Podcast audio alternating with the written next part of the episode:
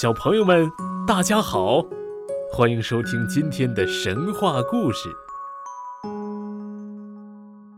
今天来来继续给你讲述神话故事，故事的名字叫《牛郎织女》。牛郎有一头老牛和一张犁，每天天刚亮就下地耕田。回来后还要自己做饭洗衣，日子过得十分辛苦。谁料有一天，奇迹发生了。牛郎干完活回到家，一进家门就看见屋子里被打扫得干干净净，衣服被洗得清清爽爽，桌子上还摆着热腾腾、香喷喷的饭菜。牛郎吃惊的。瞪大了眼睛，心想：“这是怎么回事？神仙下凡了吗？”不管了，先吃饭吧。此后一连几天，天天如此。牛郎耐不住性子了，他一定要弄个水落石出。这天，牛郎像往常一样，一大早就出了门。其实他走了几步，就转身回来了。没进家门，而是找了一个隐蔽的地方躲了起来，偷偷观察着。果然，没过多久，来了一位美若天仙的姑娘。一进门就忙着收拾屋子、做饭，甭提多勤劳了。牛郎实在忍不住了，站了出来道：“姑娘，请问你为什么要来帮我做家务呢？”那姑娘吃了一惊。脸红了，小声说道：“我叫织女，看你日子过得辛苦，就来帮帮你。”牛郎听得心花怒放，赶忙接着说：“那你就留下来吧，我们同甘共苦，一起用双手建设幸福的生活。”织女红着脸点了点头，他们就此结为夫妻，男耕女织。生活过得很美满。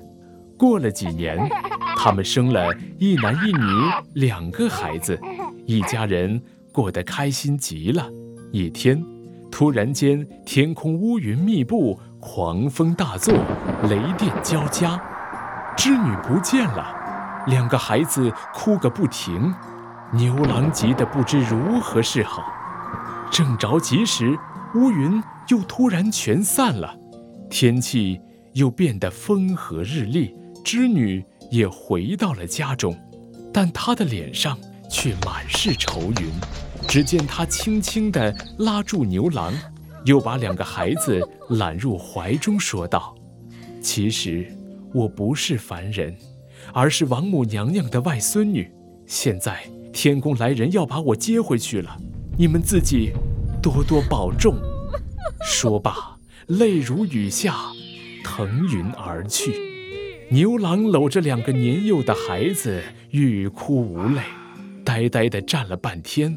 不行，我不能让妻子就这样离我而去，我不能让孩子就这样失去母亲。我要去找她，我一定要把织女找回来。牛郎到了天宫，王母娘娘不愿认牛郎这个人间的外孙女婿。不让织女出来见他，而是找来七个蒙着面、一模一样的女子，对牛郎说：“认对了，就让你们见面。”谁知牛郎的两个孩子欢蹦乱跳的，一下子就认出了自己的妈妈。王母娘娘还是不甘心织女再回到人间，于是就下令把织女带走。牛郎急了。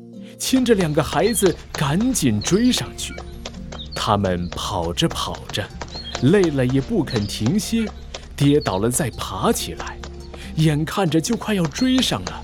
王母娘娘情急之下，拔出头上的金簪一画，在他们中间画出了一道宽宽的银河。从此，牛郎和织女只能站在银河的两端。